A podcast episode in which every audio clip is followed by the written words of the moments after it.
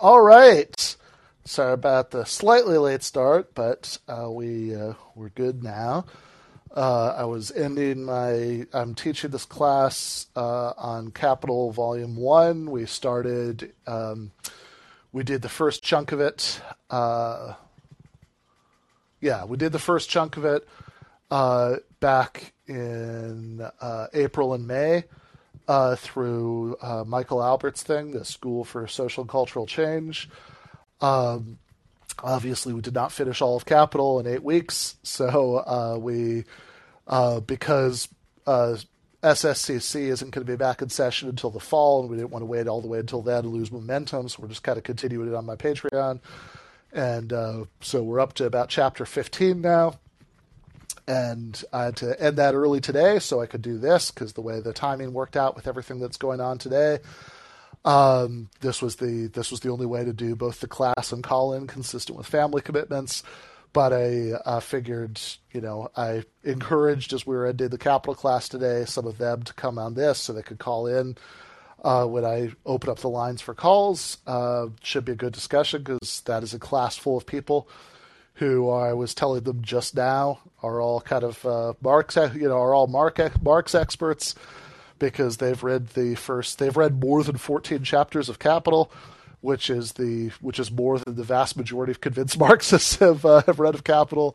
Uh, most people who, you know, start Capital reading groups give up some sometime in chapter three. Uh, out of the the sort of hardy survivors who who make it past chapter three. Um, there are, um, you know, lots of people get up to, you know, chapter 10 in the working day. Um, and, uh, and, you know, so, and so they, again, even out of people who really put in some effort to reading Marx, you know, they, uh, they've read way more Marx uh, than most of those people. And they have read unfathomably more Marx than, uh, Dr. Jordan Peterson has read which is the subject that I'm going to be talking about today. So I'm going to talk through this article that just came out in Jacobin uh, about Dr. Peterson, and then I will open up the lines to calls, and you know, got to wrap up. You know, there is actually a pretty hard out today. Got to wrap up about three. Uh, can't stay much after that because of a uh, of a family commitment. Okay. Um, so before I really start talking about the article itself, I do want to address a kind of meta thing that you know that I think people sometimes you know like bring up with this, which is like, guy, you know, why spend why spend all this time on this guy, right? Because like since this new debate between Peterson and Kyle Kulinski uh, came out, actually the full video hasn't even been released yet. I think uh, it's uh, uh although the full discussion has been released in podcast form. Um, that you know, I mean, I've I've done a couple of the Thursdays for the Thursday night to break, break, break breakdown to talking through parts of it with Matt McManus. I talked about another chunk of it with, uh, you know, I talked about a few clips from it with uh, Adam Proctor from Dead Pundit Society uh, when he came on the show, and now wrote this article in Jacobin. He said, "Look, I mean, this seems like you might say this seems like way too much attention." For uh, for Jordan Peterson, is it really worth it? Right? I mean, is anything he says sort of interesting enough to uh, to be worth it? And I think that you know, I think the sort of premise of the question is a little bit wrong, right? Because the reason to devote attention to guys like Jordan Peterson is not because I think that what they have to say is sort of. I mean, I I think he he talks about a lot of interested subjects, but I don't think that you know he necessarily has anything to say about them that is super interesting, right? But uh, instead, because he's talking to so many people, right? This is one of the most this is one of the best selling authors on the planet. There are like the number of copies that, for example, his book Twelve Rules for Life sold is like through the roof. It's crazy. You know the uh, the the number. Um, you know, there. I I think to this day you'd have a hard time finding a like college bookstore in the English speaking world that uh, that didn't include that book. And of course, 12 Rules for Life sounds like, and to a great extent is, a uh, self help advice kind of a book. Um, and, you know, and so look, I mean, so, and this is, so sometimes you get the opposite criticism, not like this guy is such a clown why waste any time on him, right? That's the sort of criticism you get sometimes from leftists, but sometimes from defense of Jordan Peterson apologists, you'll get the opposite criticism, which is like, look, why are you talking about Jordan Peterson like being wrong about like Marx and Marxism? Right? He's a psychologist. He's a self-help author. Like, why expect that he would know about this stuff? It's silly. It has nothing to do with his appeal. And you know, yes and no. Um, it is certainly true. He is all of those things, right? He is a psychologist. He is a self-help author. Uh, you know, he is increasingly just a straight political pundit now too, right? I mean, he, uh, uh, you know, his was much better than mine, right? You know, but but both of us in the last couple of years gave up full time teaching positions to uh, focus on other things. I'm still teaching as an adjunct. Um, you know, I, I, don't think Peterson is still doing any regular university teaching, but you know, he's still, um, you know, he still has a uh, clinical psychology practice, you know, as far as I know. And he's certainly, um, you know, he certainly teaches, you know, classes through his website or whatever. But, um, you know, but he also, if that was all he was, right? I mean, it's again, it's certainly one thing he is, and you know, and I, and I think that he's, you know, there are things that are positive that you can say about him there, right? I've had people tell me that you know that Peterson's work helped them get over like you know, really serious addictions, which I, I certainly take seriously. There are people I've loved who've struggled with those addictions, and you know, and, and if he can help, fantastic. Uh, although one one person who told me that uh, said, uh, you know, that they then sort of stuck around for the politics, and then you know stuff that Matt McManus and I had written helped to wean them off the politics, which made me very happy. And now they're kind of soured on him, which sounds like an ideal outcome from start to finish. Uh, but uh, but look, if all he was was a psychologist and self help author, then I would never talk about him, right? Like, you know, a lot of the Jungian sort of quasi mystical Jungian psychology stuff sounds very bullshitty to me, but the world is full of things that sound kind of bullshitty to me that I never feel the need to weigh in on, right? I would never have opened my mouth about Jordan Peterson if not for the fact that he's always mixed that in with reactionary politics.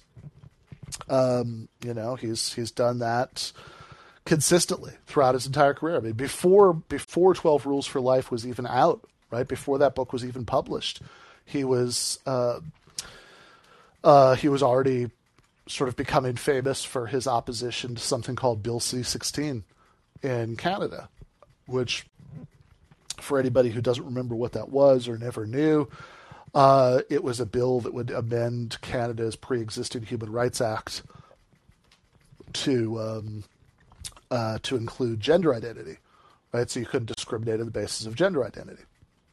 Now, the primary purpose of that bill was to defend, you know, protect trans people against discrimination in housing and employment and etc. Um, but Peterson got it into his head that the result of it was that he was going to be fined or go to prison if he doesn't pay his fine for uh, not using correct pronouns, right? You know, and and you know which you know like a some you know some student wanted to be referred to as Zeezer, right? You know, then and he didn't do it, right? Because he wouldn't do it because God damn it, you cannot make him. Uh, then uh, then that would uh, that he would end up in you know Canadian pronoun jail.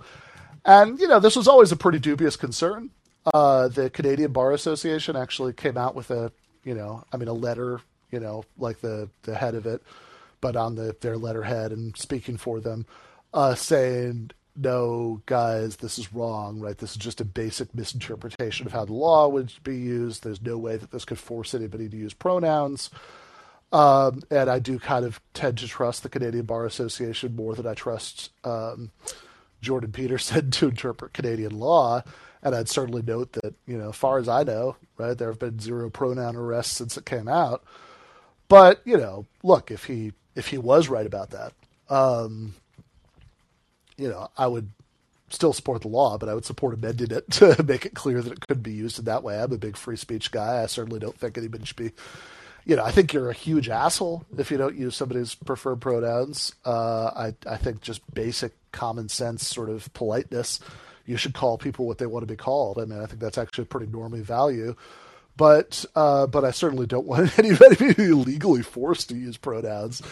Uh, and I think that you know it was always a, a little dubious um, that you know, like, was this really you know was this really the concern? If so, it seems like a kind of paranoid, misguided concern that might tell you something in and of itself. And I always found it super suspect that you know he was opposed to the bill as a whole, right? You know, which again would do things like protect trans people from discrimination, housing, and employment, rather than just saying, okay, I can see that this is necessary, but let's have an amendment to to make sure that it's not used in any way that violates my free speech concerns. Um, but you know, that was like where he was at already in like 2017. He was saying stuff like that, and he was becoming famous as the you know as as the like you know anti you know pronoun bill because that's what he t- taught people on both sides of the border to think that this bill was anti-pronoun bill. Uh, you know, Canadian professor before 12 Rules for Life came out in 2018. He'd already published a uh, much more insane and unreadable book called Maps of Meaning. Um, but you know, his his big famous book came out in 2018 after he's already becoming famous for this.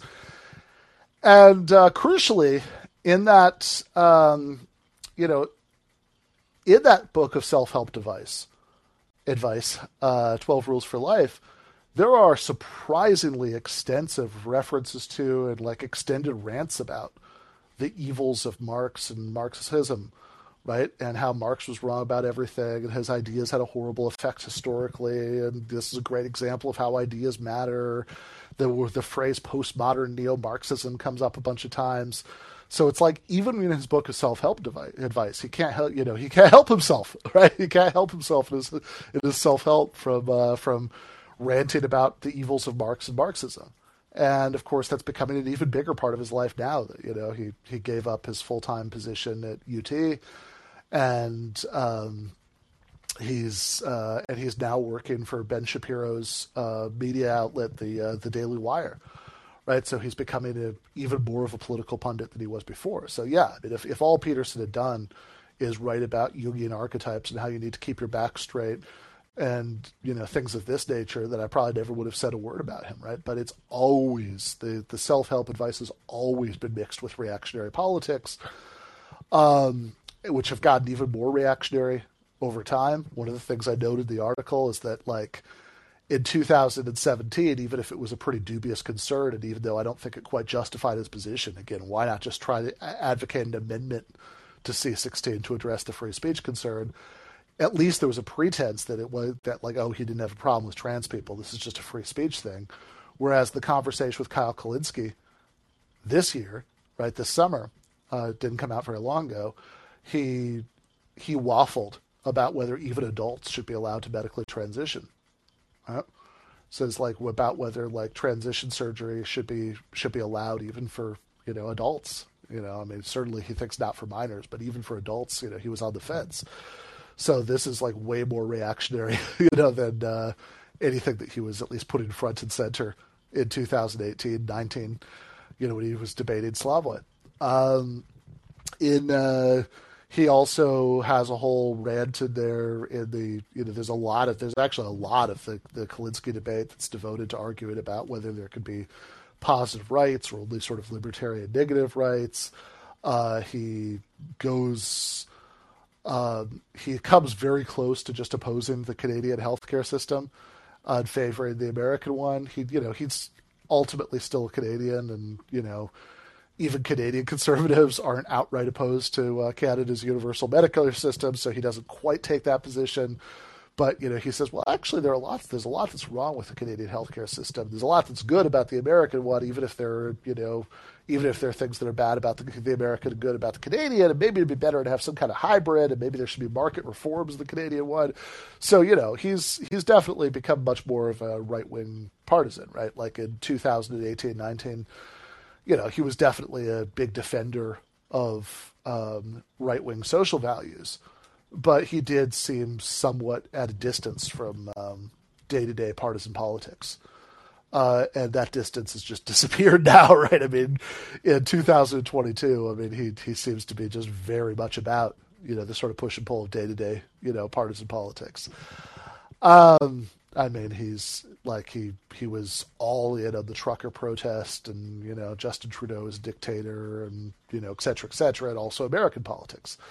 Uh, he also says very pro-Trump things in uh, the conversation with Kyle Kulinski. He said that you know he in the whatever little straw poll was held at this conservative club in Canada, uh, he um, he voted for Trump over uh, over Hillary Clinton, right? You know, he supported Trump over Hillary Clinton in the 2016 election uh, on the grounds that uh, Hillary Clinton had betrayed the working class, and then Kyle very reasonably said, "Well, hold on, right? Isn't Trump worse for the working class than uh, even Hillary? Right? As bad as Hillary was?" And and Peterson said no, right? Peterson said Trump hasn't betrayed the working class in the way that Hillary betrayed the working class.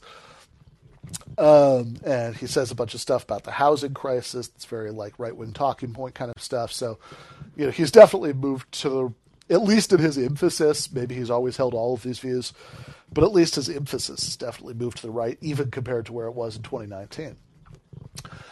But in particular, like I was saying, I mean, if, you know, back to that point that if all he were doing were psychology and self help, you know, I don't know that I ever would have written a word about him.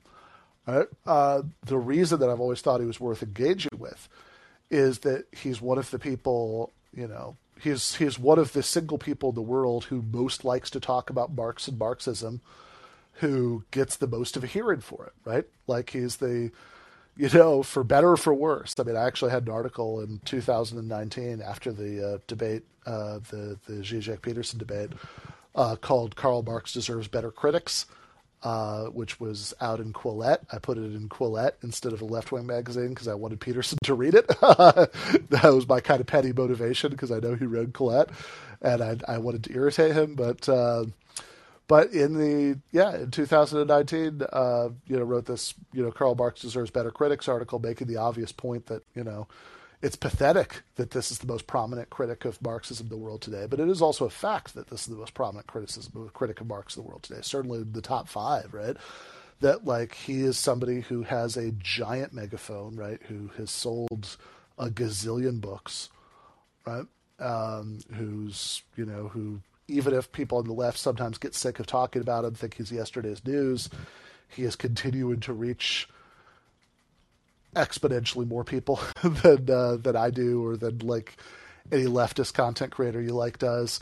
Uh, so I, I, think for better or for worse, he does have to be dealt with, and particularly those of us who are interested in Marx's ideas. I think have to have to talk about him. You know, should talk about him because if we want to sort of engage publicly about Marx's ideas. Well, I mean, this is one of the most prominent critics of those ideas. You know, unfortunately, right? We live in a very stupid world. If if we lived in a more reasonable one, he would not be, right? But he is. And um, so this brings us finally to the content of the the article, and I'll I guess I'll just kind of spend a couple minutes on this, and then I'll open up the lines for uh, you know the lines, whatever. I'll I'll start taking calls. Uh, you know, this is not a radio station. There are no lines. There's just a queue. But you know, if people get in the queue in the next few minutes, I'll start uh, I'll start taking calls. Okay. Um, so in that 2019 article, right, Karl Marx deserves better critics. Uh, what I was really calling attention to there was this was not anything that happened once Slavoj started talking right? Like 15 minutes or whatever into the debate, but about something that happened, you know, which was, you know, I mean, I think he did a great job. I talk about this in uh, Canceling Comedians. Um, and, yeah, there are many wonderful things that happened uh, later in the debate. Uh, most memorably, uh, Slavoj asking him to, uh, to to list off the postmodern neo-Marxists and and Dr. Peterson uh, completely drawing a blank and not being able to come up with a single name right? Uh, but um, but the most amazing part of the debate, I thought, was happening like the first minute, right? Which is in Peterson's opening statement. He made this just draw jaw dropping admission that this is a guy who constantly runs off his mouth about Marx and Marxism. He never shuts up about the subject. And, you know, he, even in 12 Rules for Life, right, the self help book, he he makes a big point of blaming Marx and Marxism for everything from the allegedly corrupting influence of postmodernism on Western society through the horrors perpetrated by the Khmer Rouge in Cambodia. Right? Like this is like to his mind, right? Marxism is is this massively important ideological enemy of everything he cares about. And yet he hasn't really ever bothered reading Marx because in that opening statement in uh, the debate in Toronto, he admitted that he had just now, right? He said he was he thought he would maybe read some of Slavoj's books because he was going to be debating him, but he there were so many of them and they were so long, he wasn't going to do that, which is already amazing, right? As far as I could tell, I don't know what preparation he did, but he doesn't even seem to have watched much of Slavoj on YouTube. Um, interesting choice. But he said he figured what he would do, right, because he's going to debate a Marxist, is that he would um, he would reread the Communist Manifesto because he says that's where all the trouble started, uh, and he uh, and he would. Uh, and so this opening statement was the sort of very bad book report on the Communist Manifesto, basically, uh, that showed that he didn't understand a lot of it. And, you know, I don't know how closely he read it, you know, but he at least skimmed the Communist Manifesto to prepare this little book report. And in, uh, in there, he, um, uh, you know, so like every, like a bunch of Marxist statements at random, he referred to as axioms which is just weird and nonsensical, right? And uh, an axiom is like a basic premise that's not you know justified by anything further, whatever. Like, uh, it's basically Jordan Peterson likes the word axiom, so he kept referring to a bunch of statements that Marx makes as axioms for no reason. Uh, you know, like you know, it's an axiom that all hitherto existing history is the history of class struggle, rather than just an observation about history. Um, but whatever. Um, but the really jaw dropping part was that he was that he admitted that this is the first time he'd read even the Communist Manifesto since he was 18 years old. Now Peterson was already, I believe, 57 at the time of the uh, the Zizek debate in Toronto. So uh, he's admitting that this guy who never shuts up about Marxism, who constantly talks about Marx, you cannot watch Peterson for a length of time without him taking shots at Marx and Marxism. You know, again, unfortunately, one of the most prominent criticisms of Marx, uh, critics of Marxism in the world today, right? That this dude hasn't even read the Communist Manifesto for 40 years, right? Certainly he didn't read it at any time during those years that he started to become a crusader against Marxism.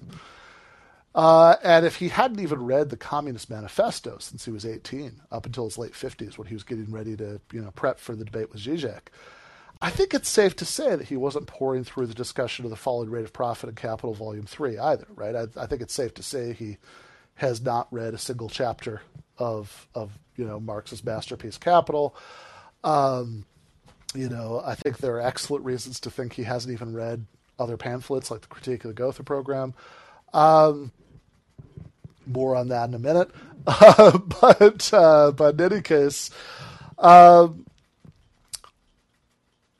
like that's bad enough. I mean, that's what I was giving him shit about in that Quillette article in 2019. You know, Karl Marx deserves better critics. But what really struck me when I was watching the debate with Kyle Kulinski is that um, is that in the last three years he seems to have even forgotten what Marx says in the Communist Manifesto. Why do I say that? Well, early on in the Kulinski conversation, Kyle asks him um, just out of curiosity, I think this is the exact wording. It's from memory, but I think this is the exact wording. Just out of curiosity, are there any of Marx's ideas or any of his critiques of capitalism that you think have any merit? And Peterson's response was, well, the idea that capitalism produces inequality and that inequality is concerning is not wrong. Uh, if you listen carefully to his concerns, you know, he just, you know, um, it's very clear, by the way, that Peterson, of course, doesn't think that inequality is bad in itself. In fact, he doesn't even really think that it, that like lack of equal opportunity is bad in itself. Uh, although he sometimes talks that way, right? Equality of opportunity is good, equality of outcome is bad. because he he says it's okay if different people are starting the race at different starting points, right? As long as there's no obstacle to them running the race. It's a very narrow libertarian conception of even equality of opportunity, and a, a pretty vacuous one, honestly. But um, but he says.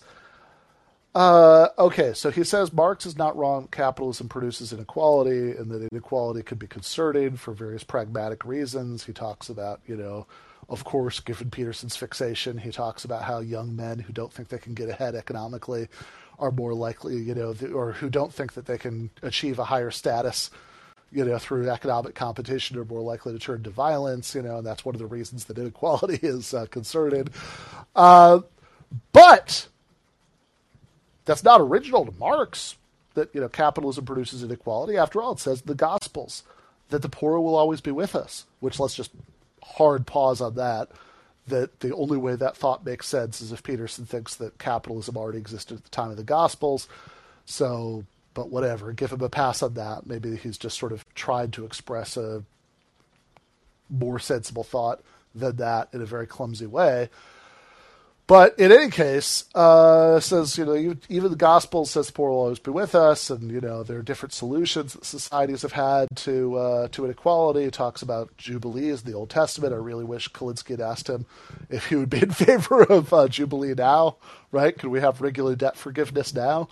Uh, you know that'd be pretty amazing, right? If if if Peterson were, for example, down for canceling all student loans and uh, medical debt uh, you know, uh, housing, you know, housing debt uh, every uh, every seven years. Uh, but in any case, um, forget that, right? Uh, he says, look, so so yes, capitalism produces inequality. True. Inequality can be concerning. That's true. But but none of this is original Marx. And it's absolutely absurd to, to suggest, as he clearly thinks Marx does, right? He's presenting this as a criticism of Marx, that capitalism is unique in producing inequality because all the systems we had before capitalism have also produced inequality. Silly Marx, how does he not realize this? Uh, all the systems before capitalism also produced inequality, but what's unique about capitalism is the level of prosperity that it produces. So there, Marx. And all right, this will be the last point before we uh, start taking calls. So if, if you if you want to get in on this, if you have a thought, you know, it doesn't have to be a question. If you want to just kind of riff on some of it or ask me something related or, you know, go in a different direction, go right ahead and do that. Um, but the core point I wanted to make, which is roughly the same point that I had Adam Proctor on to make a couple episodes of the main show on YouTube ago, is that's goofy as shit. Like, Peterson literally doesn't even remember what he read in 2019 in the Communist Manifesto. Because, yeah, no kidding.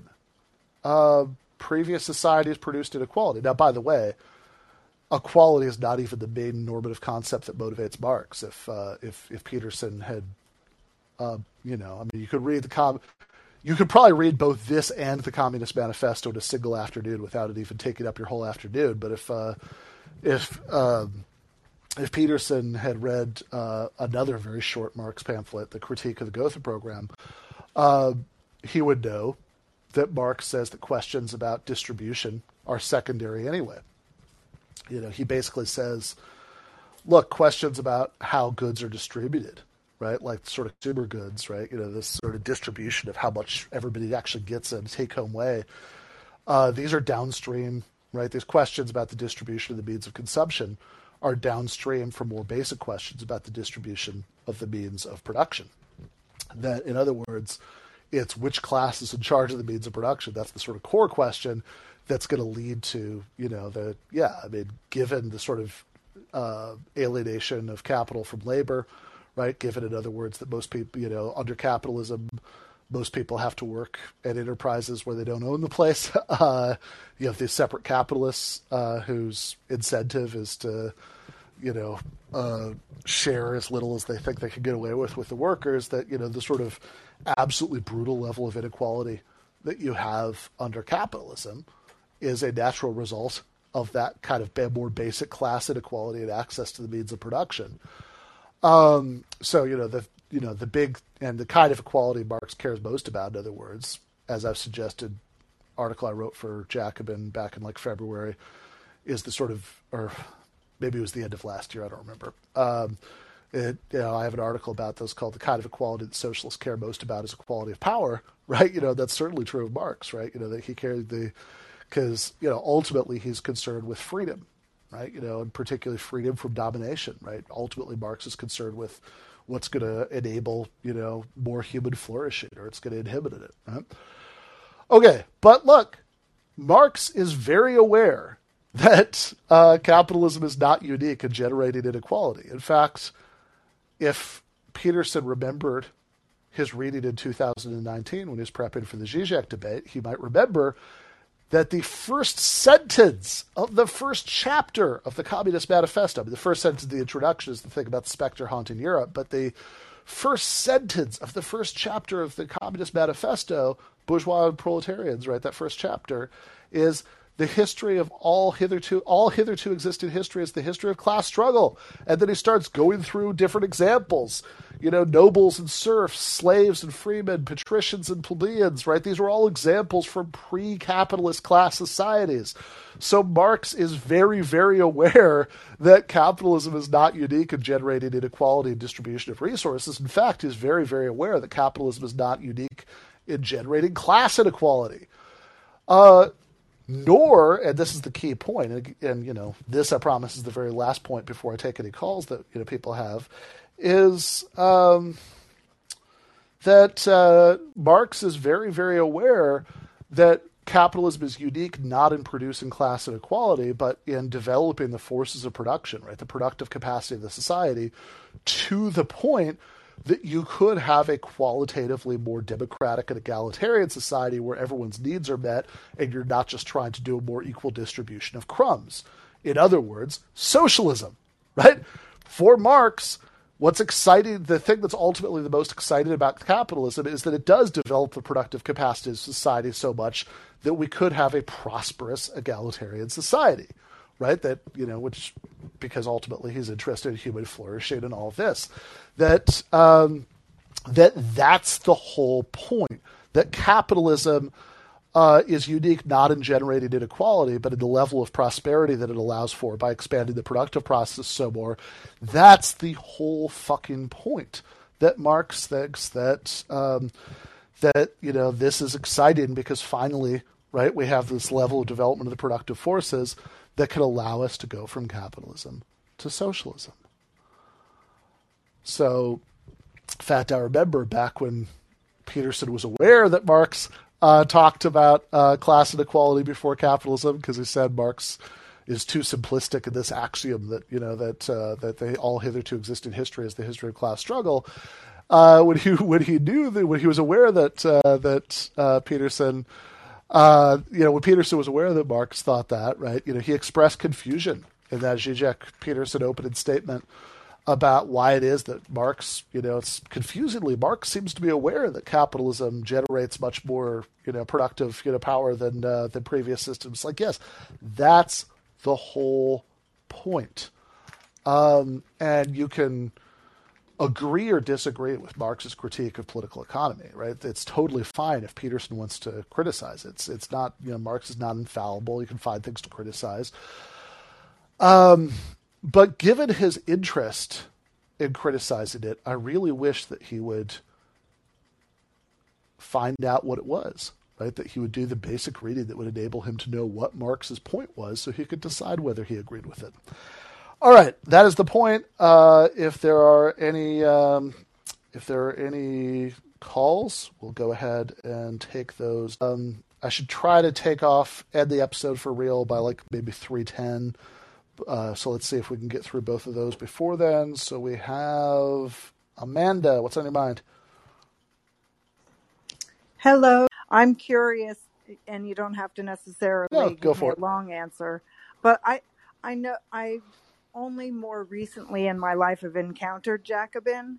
Can you just give me like kind of a little little sh- sh- spiel about about Jacobin because I don't really know much about it. Sure. just give me like the brief? I know it's a place you've been published. I also know that it's a place where I find good ideas sometimes, but I don't know much more than that. Sure. So Jacobin uh, was started a little over 10 years ago. I feel like they were doing the 10 year anniversary stuff in like a year ago or so um, by my good friend Bhaskar Sankara, uh, who's the founding editor. And although he's uh, a little hands off now because he's doing stuff at the Nation. Um, and yeah, I've been a I've been a regular columnist there since uh, 2019, but I was certainly reading it for years and years before that. Um, and yeah, I mean, it's I think that Jacobin, you know, is is the most sort of high profile socialist magazine in the U.S. I think, especially since like maybe the you know the Bernie campaigns are probably when it sort of came to a little bit more prominence, but. Um, but I mean, I think it's sort of the if you kind of think about the sort of you know whatever you want to call it, new new left, you know, the the new sort of social democratic and socialist left that's that's kind of arisen in the last several years in the U.S. It's like maybe the main kind of magazine that's associated with that. And I guess I'll just say, um, you know, like I said, I was reading it, you know, I, you know, there are places that I write for that I wasn't necessarily a big reader of uh, before. I hear you. I hear you. You know, uh, For sure. you know, people could people could uh, you know probably probably guess.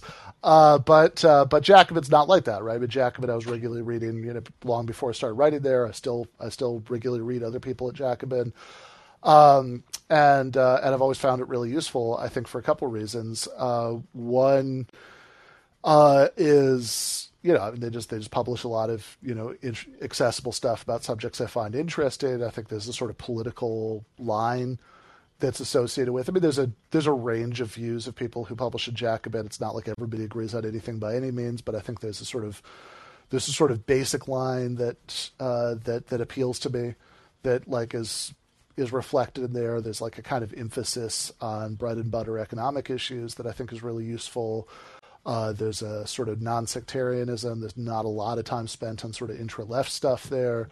Uh, and you know, there's there's not a lot of time spent on sort of culture war kind of stuff in there, and uh, and I think there's a and I think that there's I think it's really usefully helped to promote a uh, kind of um, a sort of orientation of sort of how to be a leftist, how to be a socialist. I find really useful which is that on the one hand, it sort of keeps alive these like big ideas about you know socialism and you know and all of that, right? You know that that we can you know we should be dreaming bigger, right? You know that we can have like much more fundamental kinds of social change than anything that's on the table in sort of day to day partisan politics. Uh, but on the other hand, um, you know, but on the other hand, in a way that's not sort of dismissive of like reforms that could like really help people's lives right now, right? And so it's it's like maybe that sounds a little bit banal, just kind of saying it that way. But I mean, No, I, no, I think it doesn't sound ban- banal at all. And I think that um, I really appreciate your analysis of it as a writer because you've been writing in these spaces and you're familiar with the different sources, right? I'm glad that I asked about one that you actually are in alignment with, which I kind of thought at the, you know, just having listened to you before and having read you that it seemed like, but I'm glad to hear that I wasn't reading some kind of undercover libertarian something. You know what I'm saying? Because some I've I've ended up in sometimes a space like that, like a couple of years ago. You know, it can be hard until you kind of wade in, and then you discover they're talking about single people and not the community. right. So, but I appreciate that very much. That little brief um, plug for for Jacobin because I, now I don't feel uncomfortable trying to refer other people to it and stuff. So thank you very much. All right. Thank you so much, Amanda. Uh, Schnarf. Hey, how's it going? Um, I had a I have a quick question for you, and I, I've I've listened to the Zizek uh, Peterson debate like I- I'd say uh, at least a dozen times, Yeah. right? Um, so my question is about Jordan Peterson and his relationship to Nietzsche, Yeah. because I don't see Jordan Peterson as a Nietzschean person. Like he doesn't he doesn't have the elements I think that that would that would uh, that would put him in the same bucket philosophically or or anything. I think what he does is that he attempts to take a couple of popular quotes and then attach himself to it. So I'm really interested. Like, what do you think about Jordan Peterson's philosophical uh, connection to to Nietzsche, or is it just like a complete farce? Because I don't see him and Nietzsche being similar in any sort of way. Yeah, so I actually, uh, I mean, what you're talking about is something that really confused me for a long time, right? Because because he because why does Jordan Peterson love to talk about Nietzsche so much? Why does he seem to do so in such a positive way, right? I mean, every time he, you know, every time he quotes Nietzsche, you know, he's he's quoting him to like agree with him, right? Or like say like it's it always it always seems to sort of go without saying that's like, oh, I'm quoting this because it's so profoundly insightful, and it's really weird, right, on the face of it, because you know Jordan Peterson is somebody who like bemoans the de-Christianization of uh, of the West, and you know Right. that, that's like the least Nietzschean thing ever, right? I mean, what's what's going on there? Uh, and uh, and I I'm not saying you're wrong. I, I think you're basically right, but I do think um, that there's a way of thinking about this that I actually got from uh, Stefan Bertrand Lee. Uh, I was talking to him on the Sublation YouTube channel like a week or two ago. I don't remember exactly. And and I think he, he said something that helped make this click for me finally, right? You know, after sort of years of of uh, of, of Peterson watching and and finding this bizarre, right? And it's like, what what are you getting out of Nietzsche such that you think he agrees with you, right? Like, how's this how's this possible? Uh, and I think that the um, and I think that what what Stefan said is is basically just uh, yeah. I mean, he you know, basically Peterson thinks that when uh, Nietzsche is talking about the death of God, you know, that that's a bad thing, right? Like that that's the uh, that like you know, if you sort of read Nietzsche in this bizarre way as like bemoaning, you know, the uh, the death of God, then suddenly it all makes sense, right? That like that that is you know because like that's how he's you know he's talking about him as if he's giving this like grim warning you know of uh, of things uh, of things coming down the line rather than that like this is that that you know that the Christianity is bad right it's slave morality that there's this sort of uh, higher values that you'll achieve you know like after you know after it's gone or that you can achieve unless you you know regress into this bad stuff that you know I mean would get into the like really politically reactionary parts of Nietzsche's thought that like that he thought was bad because he thought it was reintroducing in this new and more insidious form, you know, the old Christian values, you know, of, uh, um, you know, self uh, self sacrifice and you know and, and all of that stuff. So uh, I think that's the best I could do on uh, on that. But uh, I do want to just uh, thank you so much for the call. But I do want to just get through as many of these as I can before I before I take off. So uh, Stephen, what's on your mind? Um, well, he's a charlatan, isn't he, and a sophist. And I just, I just wonder, um, are we going to see him in the history of philosophy in a hundred years? And um, what will be his legacy? God, Or will he not. die out? Do you, he's Yeah. just going to die a death, isn't he? At some Yeah, point. my my hope would be that uh, that nobody's talking about Jordan Peterson in a hundred years. I I find that thought really depressing. Uh, that they would It's be, but isn't it? yeah, I think he probably won't be. Right. I think that the I I optimistically at least, I think that the Peterson legacy is going to be at best like the sort of legacy of like uh, you know Dühring who was this guy in uh, the 19th century you know like philosophical and socialist uh, He- he- circles who we only know who we only he- know his name because yeah, Engels yeah. Wrote a book criticizing him right? You know that like Right, or yeah. or like or like all the philosophers who like we only have fragments of because they're in Aristotle or whatever. So my hope would be that um, that the only time, the only clue anybody has in a hundred years that Jordan Peterson existed is that uh, is that there are like references to him in, uh, in things that are written by other people, right? Because like, Yeah. because I hope it would be like you know what David Hume says about um, about art, right? You know that the uh, that the way we can tell what's really great art in literature is that you know is that something that's not could be very popular at a particular time and place, but it mm. doesn't translate over the course of history, right? That like mm. in later times nobody you know gets anything out of it, so it sort of fades mm. away, doesn't pass the test of time, you know. So I hope it would be like that, right? I hope it would be like some you know book that you find in like a garage sale, right? You know that yeah. like you're, you're you'd see like old books and yeah. it's like it's like you see it's from like it's from like the 1970s or something and there's a thing at the top of the paperback where it says worldwide bestseller and you're like how is this a worldwide bestseller right i've never heard of it yeah. you know like like i i hope that it's like that yes. but uh but we will uh i guess uh i guess we'll we'll have to see or maybe our, his, his legacy might be the all beef diet yeah, well, I, I, I would hope for the sake of the health of future generations that that one dies out too. But uh, in any case, well, uh, let me uh, let me just go. Um, I'm kind of rushing through these at this point, but I do want to I do want to get in as many people's points as possible. Thank you so much, Stephen, for uh, the call. Uh, that is. Uh, uh, that Stephen is a veteran of multiple classes and uh, again has read exponentially more Marx than uh, than Jordan Peterson. Uh, Ryan, what's on your mind? Yeah, uh, you may not have uh, time to answer this question, but I was reading the German ideology, and Marx referenced the abolition of labor, and I wasn't mm-hmm. quite sure what to make of that phrase exactly. So I don't know if you uh, have an understanding of what Marx was getting at with that phrase, or if you're even familiar with that particular phrase. Yeah. Uh, so I think that, um, and I'll just I'll just take uh, Jacob because Jacob will be the last call uh, while I'm answering Ryan's call to the best of my ability to answer it. Uh, so I certainly don't remember the the particular passage for the German ideology off the top of my head, but I think that the I think there are two things it could mean uh, in diff- in slightly different contexts. Uh, I think that, um, or maybe three but you know, I, but I think that like at least two, right, would be the abolition of labor, like the abolition of wage labor, right?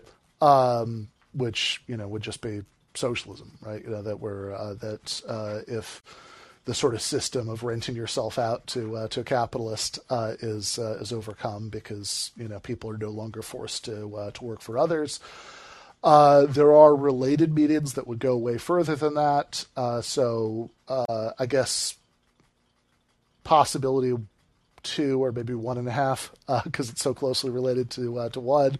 Certainly, in Marx's way of thinking is you know that this could be about like the sort of abolition of of the production of value, right? So Marx thinks under capitalism. Um, there's the sort of um, average socially necessary labor time is um, in the abstract is sort of what's being accumulated, what's sort of being built up, what's what's uh, as you know the sort of accumulation of profits and everything that's like the underlying thing that it is. And that you know labor in that sense right that kind of abstract labor time that everything's oriented around under capitalism is abolished under socialism. What it would mean for that to be abolished is a giant can of worms. I'm not going to um, you know i think it's a little unclear but i'm certainly not going to pretend to be able to shed a lot of insight into that you know right now. Uh, that's hugely controversial even among those marxists who really make a big deal of that point uh, I'm not one of them, right? I, I think that you know the whole concept of value as it exists in Marx. I actually think a lot of the most important arguments he makes could be made without reference to it, and it, it could get a little unhelpfully metaphysical sometimes, but uh, that's a bigger discussion. Uh, third thing that he could mean by it, you know, is which again is very closely related to the first two, uh, is the idea of labor not as just sort of a uh, fulfillment of like human creative drives, right? You know, that we're, of course, under any society, we're engaged in some sort of exchange with nature to derive use values to meet our needs, but like labor in that sense of, um, of like this separate activity that we have to do to make a living that feels alienated from us and all of that stuff, that going away, right? In a way that it might not even and Marx admits this in Volume 3 of Capital in a way that it might not even go away given workers' controlled production. Because after all, even if you're working in a worker controlled factory, you're not going to like really enjoy or derive that much creative fulfillment from working in a factory, right? He says the realm of true freedom lies in the reduction of working hours and, you know, really maybe ultimately something like what the kids now call uh, fully automated luxury communism. Uh, that, you know, that the work is being done by machines and humans can just spend the time how they want. So maybe some of those look like labor, but they're not like things that we have to do for a living. They're things that we choose to do to sort of creatively direct our own energies. So I think those are my, my best guesses. But real quickly, before I do have to go for real, let's uh, Jacob, what's on your mind? Are you with us, Jacob? All right. I think we lost Jacob, so uh, we're going to have to end it there for today. And I will see people next week. Left is best.